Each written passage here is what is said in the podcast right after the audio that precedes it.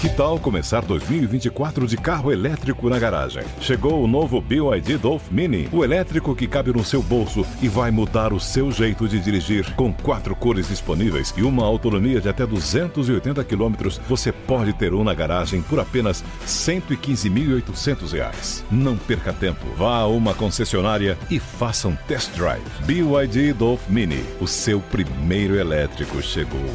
No trânsito, escolha a vida. Segurança, eficiência energética, tecnologia, conectividade, lançamentos, superesportivos, design, mercado, salões, grandes campeões, motosport.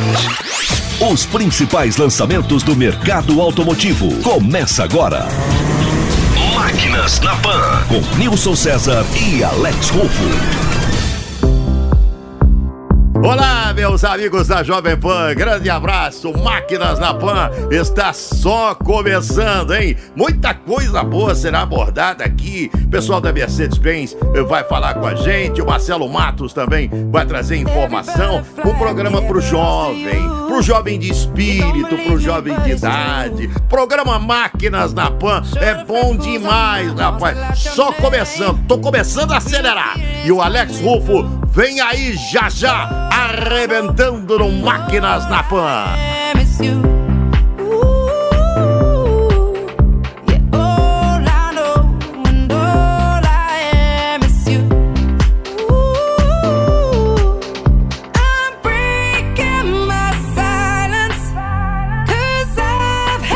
O Alex Rufo está em campo e em campo de provas agora, né? Para testar o novo Camaro da Chevrolet. Para essas bocadas, ele não me chama, né? Testar o Camaro é bom demais. Alex, muitas montadoras procuram um lugar diferenciado para apresentar os seus produtos e dar uma nova cara para os lançamentos. Então, como é que é esse desafio para uma montadora para sair do lugar comum? Explica aí, Alex. Máquinas na Pan. Olha, Nilson, eu vou repassar essa sua pergunta então para o Herman Mahnke, que é diretor de marketing da Chevrolet. Vamos lá, Herman. Prazer estar aqui com vocês, um prazer poder interagir com a audiência de vocês. E essa é uma ótima pergunta. E eu diria, minha reação a essa pergunta seria que no começo é difícil, é um exercício difícil, mas depois passa a ser parte do que nos move. E sair do lugar comum para a Chevrolet tem sido o modus operandi nos últimos anos. Então a gente tem renovado a nossa frota, o nosso portfólio de veículos com uma frequência grande. A gente tem trazido muita novidade, muita inovação para o consumidor brasileiro, que é um consumidor exigente, é um consumidor que conhece carro, gosta de tecnologia. E a gente tem trazido também muitas tecnologias com essas inovações. Isso tem sido realmente uma maneira de conseguir protagonismo no mercado. E a gente tem tido bons frutos com essa estratégia. A gente hoje é líder de mercado nos últimos 3 anos, a gente vai fechar aí 40 meses de liderança no final desse ano. A gente tem hoje o carro mais vendido do Brasil. Isso tudo é consequência realmente de sair do lugar comum. É consequência de realmente tratar um dia como um dia depois do outro. E um exemplo de tudo isso é o que a gente está aproveitando aqui hoje na Fazenda Capoava, que é mostrar para vocês em primeira mão o Camaro 2019. É um Camaro que vem restilizado, ele tem mudanças de desenho, ele tem mudanças na performance, uma transmissão automática agora de 10 velocidades, ele tem novas funções, realmente é um carro que traduz muito bem essa saída do lugar comum. E o que a gente quer com ele também é que ele não fique pela força do motor, são 461 cavalos, um motor V8, que ele não fique restrito e exclusivo a realmente quem conhece automobilismo e quem sabe pilotar em pista. O que a gente quer é não tirar a atratividade dessas pessoas que gostam, só que também possibilitar aos leigos, né, ao usuário realmente comum, que possa aproveitar e extrair o máximo do carro. É, uma das coisas que você fala que o cara não precisa ser um expert, né? Qual é o nome desse sistema, Herman? De fato, a gente tem 2 novidades nesse 19 que a gente achou bem interessantes trazer. Uma deu burnout, né, que de fato é o aquecimento dos pneus. Então você tem aquele... É uma performance quase que de drift aqui. E ele permite que você faça ter uma função que não requer um piloto profissional para conseguir extrair do carro. Então o burnout é uma delas. E uma outra muito interessante, que é o controle de lançamento, o launch control. E o que é isso? Na prática, ele permite que o piloto não profissional consiga chegar ou muito perto ou até nos 4,2 segundos de 0 a 100. E essa é uma função que você sobe o giro do motor e quando o carro sentir que ele está apto para o lançamento, você tira o pé do freio. Então realmente você maximiza e você deixa esse carro um brinquedo super legal para aquele usuário que não é profissional. O Camaro que chegou a primeira vez aqui no Brasil, me parece que foi no final de 2010, na 5ª geração. Hoje ele está aqui na 6ª geração, mas não é só uma reestilização de design, é muito mais do que isso, né? Sem dúvida nenhuma, e o Camaro tem como compromisso isso, né? E o segmento exige. O Camaro tem uma história longa.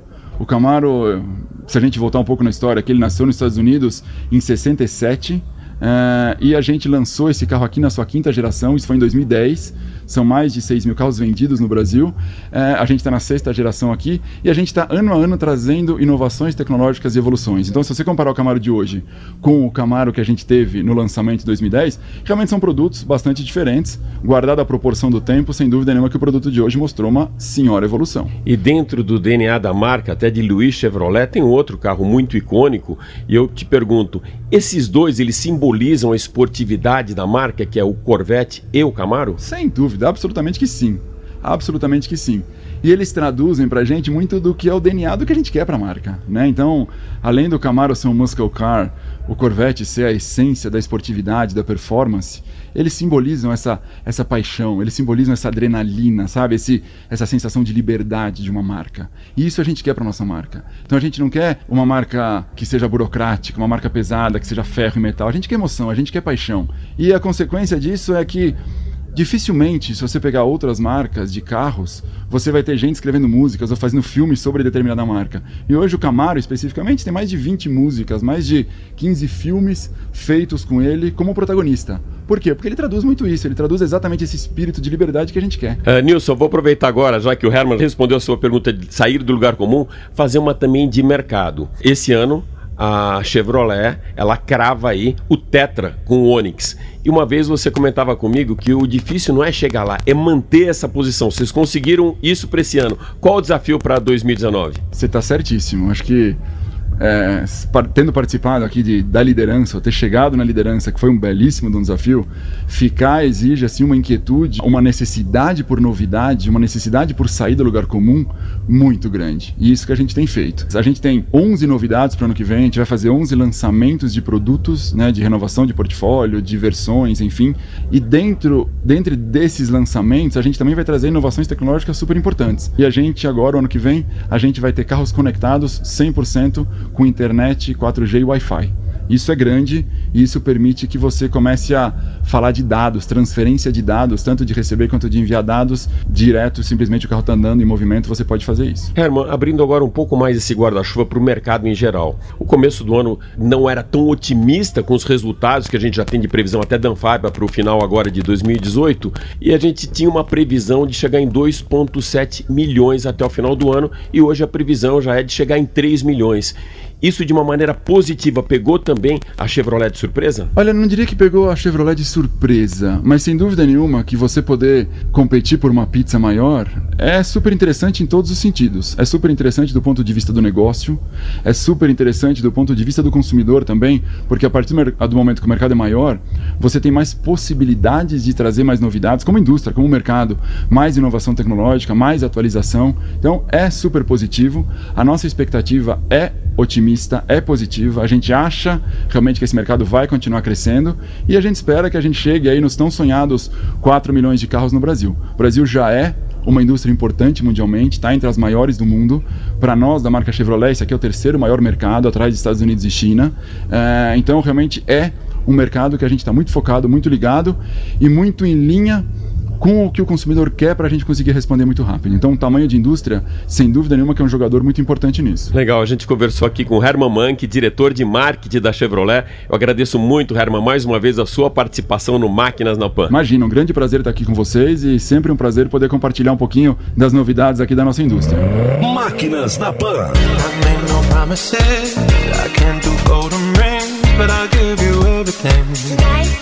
E agora no Máquinas da Pan, Marcelo Matos vem aí. Ele vem com um balanço do mercado até o final de novembro. Diga lá, meu caro Marcelo Matos.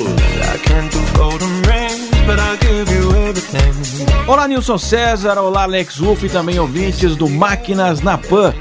O desempenho de 2018 anima o mercado automotivo, mas o setor ressalta que retomou o patamar de 2014, com 3 milhões de veículos produzidos, diante de uma capacidade instalada para 5 milhões no Brasil. O presidente da Anfavea, Antônio Megali, espera manter 2 dígitos de crescimento no próximo ano. Ainda não fechamos o número, mas nós acreditamos um crescimento de 2 dígitos, ou seja, pelo menos 10%.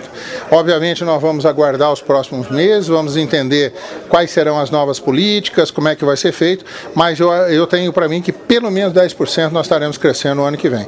E se a gente somar, o ano passado crescemos 9%, esse ano vamos crescer...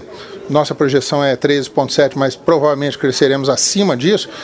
E o ano que vem com 10%, serão 3 anos de bons crescimentos e talvez a gente volte já para um patamar de produção acima das 3 milhões de unidades. Com certeza o ano que vem devemos passar bastante desse número, o que a gente usa a capacidade instalada no Brasil e continua trazendo bons produtos, mais tecnológicos, maior eficiência energética, também híbridos, elétricos, enfim, oferecendo produtos cada vez melhor para os nossos consumidores. O Brasil saltou de 1.600.000 carros, comerciais leves, ônibus e caminhões fabricados no ano 2000 para 3.600.000 veículos produzidos em 2010. O mercado se preparou para 4 milhões rapidamente, novas marcas chegaram, coreanos e chineses imaginaram uma verdadeira invasão, mas a marolinha virou um tsunami na economia brasileira e do recorde de 2013, 3.700.000 veículos montados no Brasil,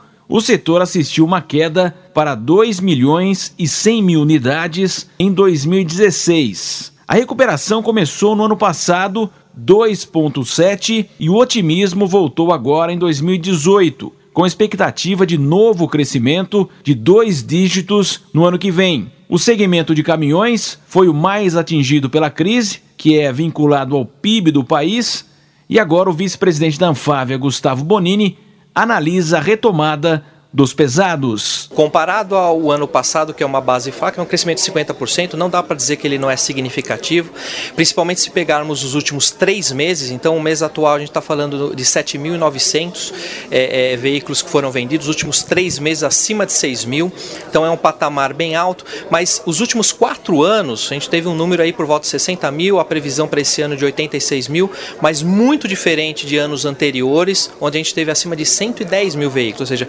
ainda dá um potencial muito grande, né? Mas talvez isso esteja sinalizando uma estabilidade com um viés de alta para esse número, né? E como a gente sempre diz, né, o caminhão pesado, principalmente o caminhão pesado, mas todo o segmento de caminhões, ele deveria ser considerado oficialmente como um indicador macroeconômico, porque não se compra um caminhão por uma publicidade diferente, mas por uma necessidade de transporte. Isso está sendo mostrado. O agronegócio, mais uma vez, impulsiona a venda de caminhões. Mas o setor também observa a renovação da frota em outros setores econômicos brasileiros.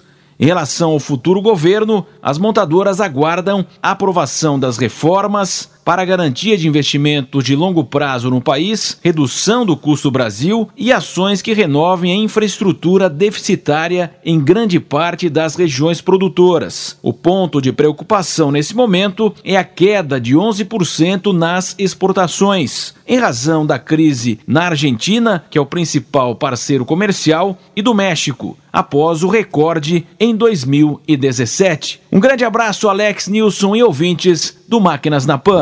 Máquinas na Pan. I've been thinking, I want you to be happier, I want you to be happier when the morning comes. Muito boa a análise do Marcelo Matos, né? Mas o mercado reagiu de uma forma bem otimista para 2019. E será um grande ano, sem dúvida.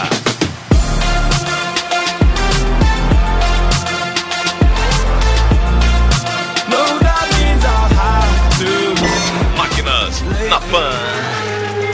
E agora, Alex Wolff, o que nós vamos ter? Você continua com o nosso 360 direto da pista, Alex? Isso mesmo, Nilson. A gente continua agora com o nosso 360 e para saber um pouquinho até desse fechamento de Salão do Automóvel que terminou já há 2 semanas e que teve uma assinatura muito forte de eletrificação, a gente vai conversar agora com o Nelson Silveira, que é o diretor de comunicação da GM para Mercosul. Tudo bem, Nelson? Tudo bem, Alex. Prazer enorme falar com você e com os amigos da Jovem Pan. Ah, valeu, amigo. Você que é assíduo frequentador aqui do nosso programa, eu já começo com isso.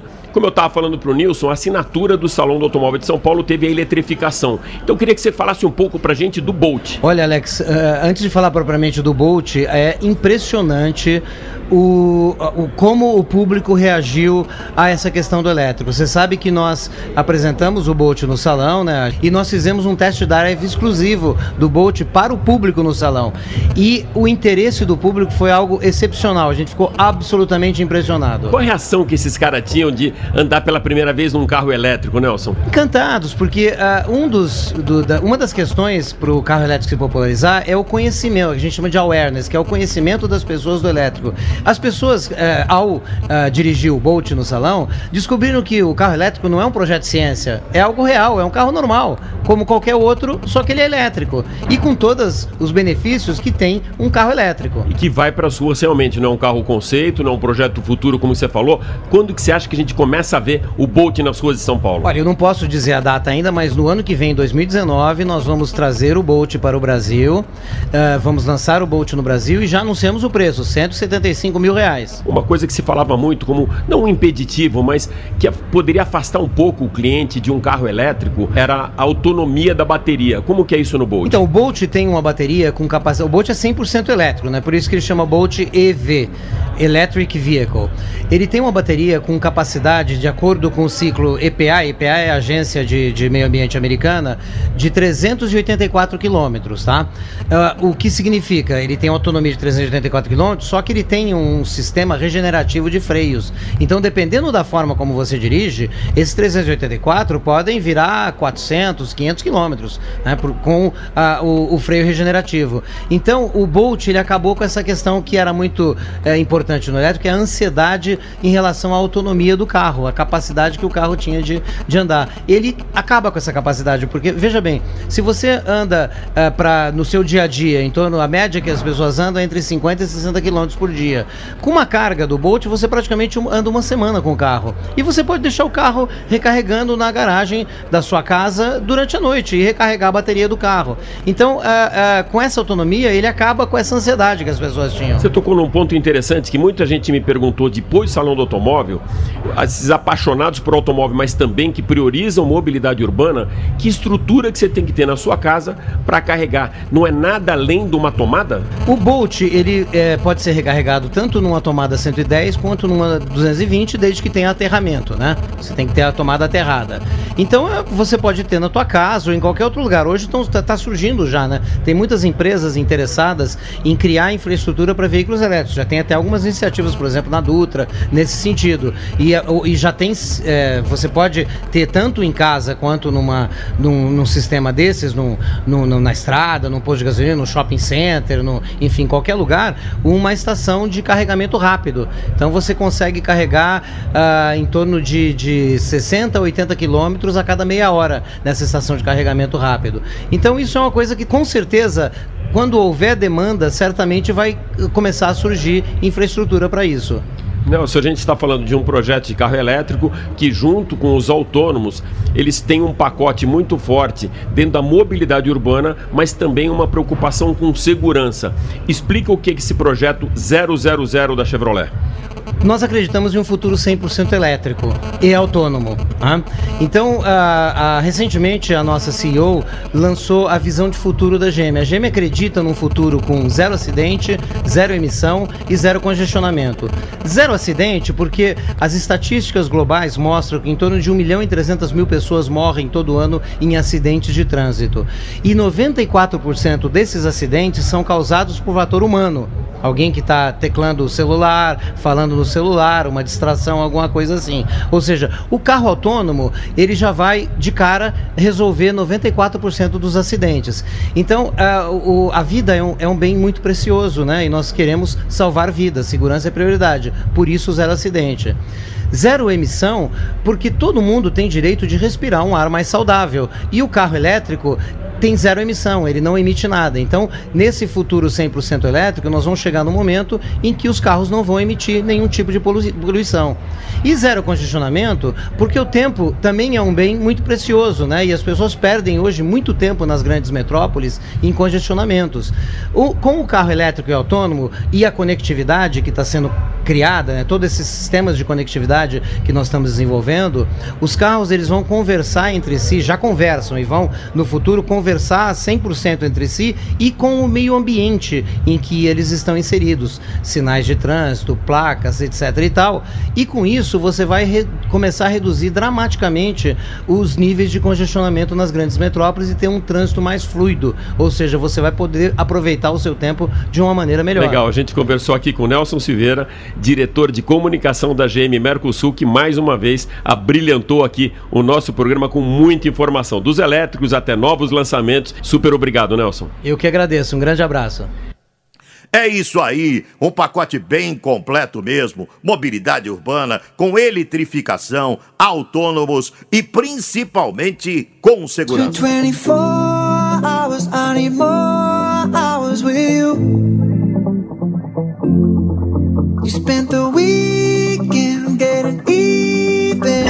Máquinas na Pan. E agora, o Alex vai abordar um tema ligado a jovens executivos e bem-sucedidos, que atuam no mercado com uma visão muito alinhada com toda essa disruptura que dá o norte para o momento que vivemos. O executivo da Mercedes, Evandro Bastos, e os milênios é o tema aqui que o Alex Ruffo vai abordar com ele. Fala, meu caro Alex!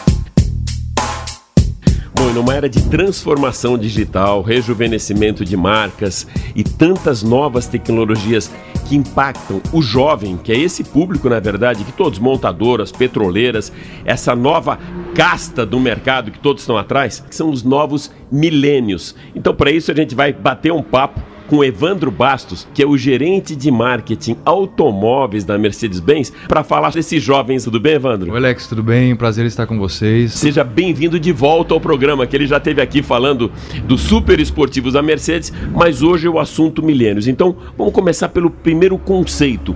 O que é essa história de milênios e como que ele impacta o mercado, Evandro? Bom, primeiro, posicionando os milênios, são pessoas com idade de 25 a 35 anos hoje. Esses milênios, eles estão transformando o mercado, não só a era digital, como você comentou, Alex, mas estão transformando a forma com que a gente se comunica. E eu acho isso extremamente importante porque a gente tem uma mudança radical também na comunicação, na propaganda. Os milênios estão transformando a forma com que a gente mostra os produtos, a forma com que a gente se relaciona com produtos e serviços. E faz com que as empresas sejam desafiadas a todo momento a se inovar, a ter uma comunicação mais jovem, a trabalhar com cores e imagens. Então essa transformação digital ela acontece porque os meios estão mudando. A gente não tinha o Instagram, a gente não tinha Facebook, redes sociais, e até dentro das redes sociais, os milênios mudam a forma com que a gente se comunica. Há um ano atrás, os vídeos na horizontal eram o que há de melhor. Hoje, se você fizer um filme na horizontal, você já é colocado como velho. É quando enxerga se você é novo ou faz parte do milênios ou faz parte da velha guarda. A geração de 25 a 35 anos é que dita a tendência de produtos, de comunicação, dos serviços, de quase todos os segmentos. Por quê? 40 a 60 anos... Essa geração está, sim, de olho no que a geração jovem está fazendo e está copiando os hábitos de consumo, e está copiando os estilos de viagem, está copiando a forma de se comunicar, de detalhar um post, de contar sobre uma viagem, até de se comunicar de uma forma diferente com os ouvintes de uma rádio, por exemplo, para explicar sobre uma nova tecnologia de um veículo esportivo. Essa é a tendência. tendência à nova forma de se comunicar. Você coloca de veículo esportivo, então vou transportar isso, na verdade, um pouco para a indústria automotiva. Mas antes, até usar como exemplo, né, que isso já teve até uma outra legenda, Evandro. No final da década de 80, 90, nos Estados Unidos, sofreu também uma transformação com a idade, junto com uma nova era que chamavam lá de os YUPs, né? Os Young Professionals, e era o pessoal que atuava na Bolsa. Hoje o que a gente vê, pelo que você fala, é uma atuação no mercado geral. E o cara não pode ficar fora dessa bolha, senão ele está fora do mercado. Não é só da indústria automotiva, não é isso? Exatamente. Mas por que a diferença dos YUPs e agora para os millennials? Porque a comunicação está muito mais rápida. As imagens e a informação, ela está num estalo de dedos, por conta da internet. Até falar internet soa antigo. Internet é algo tão óbvio, onde a gente consegue visualizar os adolescentes, crianças e adolescentes, que não sabem mais o que é televisão. A televisão para crianças e adolescentes hoje é o YouTube. Ah, mas o YouTube está na internet. Sim, está na internet, mas eles não estão ligados na internet. O telefone é algo que tende a mudar de uma forma radical. Na verdade já está mudando. As crianças hoje que têm em torno de 5, 10 anos, daqui 5 ou 10 anos, não vão mais conhecer a conversa via telefone do jeito que a gente fala hoje. Não existe mais conversar no telefone só ouvindo a voz. Então a comunicação está muito mais rápida e objetiva, muito mais curta. E é por isso que os millennials conseguem essa amplitude de influenciar todos os segmentos. Evandro, uma dificuldade que o mercado enfrenta hoje é trazer o jovem de volta para o desejo de ter o primeiro carro. De que maneira que você consegue atrair o jovem de volta para ele ter o primeiro automóvel? A pergunta é extremamente pertinente, porque nós fizemos uma campanha recente chamada Grow Up, e nessa campanha, para entender o millennials, nós fizemos uma pesquisa. E nessa pesquisa a gente entendeu que um carro para essa geração, ele é muito mais do que um meio de locomoção. Então, para você conseguir atingir essa geração para comprar um carro, você tem que fazer com que ela sinta uma extensão da casa. O carro para essa geração, ele é quase que uma tendência de estilo. Ele dita qual é o estilo da pessoa, o status da pessoa. Ela define quase que uma personalidade. E nisso os millennials são muito bons. Eles têm uma característica e têm uma personalidade muito forte, marcante. E o carro é uma ferramenta que auxilia essa personalidade e também liberdade. A palavra liberdade apareceu muito na pesquisa. E baseado nisso, a gente coloca nas campanhas ou na comunicação a pessoa sempre em primeiro lugar. Evandro, para finalizar, a gente tem hoje dentro do nosso glossário a palavra também disruptura. Para uma marca como a Mercedes, que ela tem um line-up que vai desde o super esportivo até o mais clássico, mais luxo, mais premium, ela tem produtos que atingem a faixa de 60, 65, 55 anos. Como que com esse mesmo produto, vamos chamar assim, millennials, ou seja, você vendo isso como um produto, como você consegue levar isso, impactar para uma geração acima dos 50 anos? Tem um exemplo interessante. Nós fizemos uma campanha recente em 2017, falando com os millennials, uma campanha Grow Up, que eu mencionei já, da nova geração de automóveis Mercedes. E essa campanha tinha como objetivo exatamente falar de assuntos do dia a dia, como ter um emprego, formar uma família, e colocando sempre as pessoas em primeiro plano. Colocando a forma de se comunicar, o diálogo com esse público era diferente. Antigamente a gente comunicava assim, Alex: compre o novo classe B, ele é um carro mais seguro do mercado. E agora a forma de você comunicar o carro mudou. Você comunica com a pessoa, ou seja, chegue no seu trabalho com segurança, com o novo Classe B. Legal, Evandro. Então, se eu encerrar a nossa conversa aqui falando assim, olha, foi legal ter essa palhinha aqui com o Evandro, ou então, esse bate-papo, eu tô totalmente fora dos milênios, não é isso? É, você não pode deixar a peteca cair, porque esse tipo de linguajar, provavelmente um milênio não vai entender. Valeu, super legal. Olha, mais uma vez a gente esteve com o Evandro Bastos, gerente de marketing de Mercedes-Benz, aqui no Máquinas na Pan, e para falar de muita coisa além do automóvel. Super obrigado, Evandro, por mais uma vez estar com a gente aqui. Eu que agradeço e até breve, Alex. Depois dessa entrevista, eu me sinto até mais jovem, rapaziada. os milênios impactando a indústria automotiva e rejuvenescendo conceitos conservadores. Muito legal!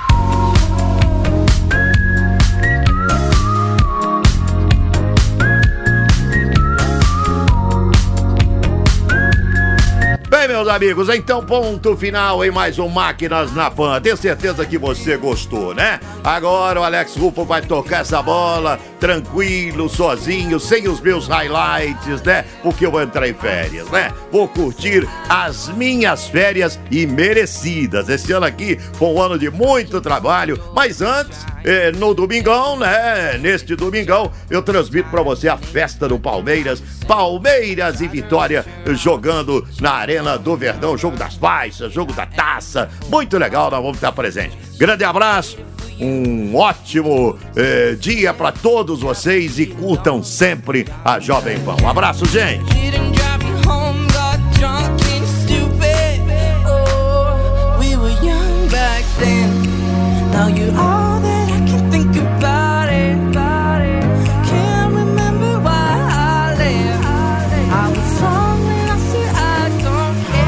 Máquinas na Pan.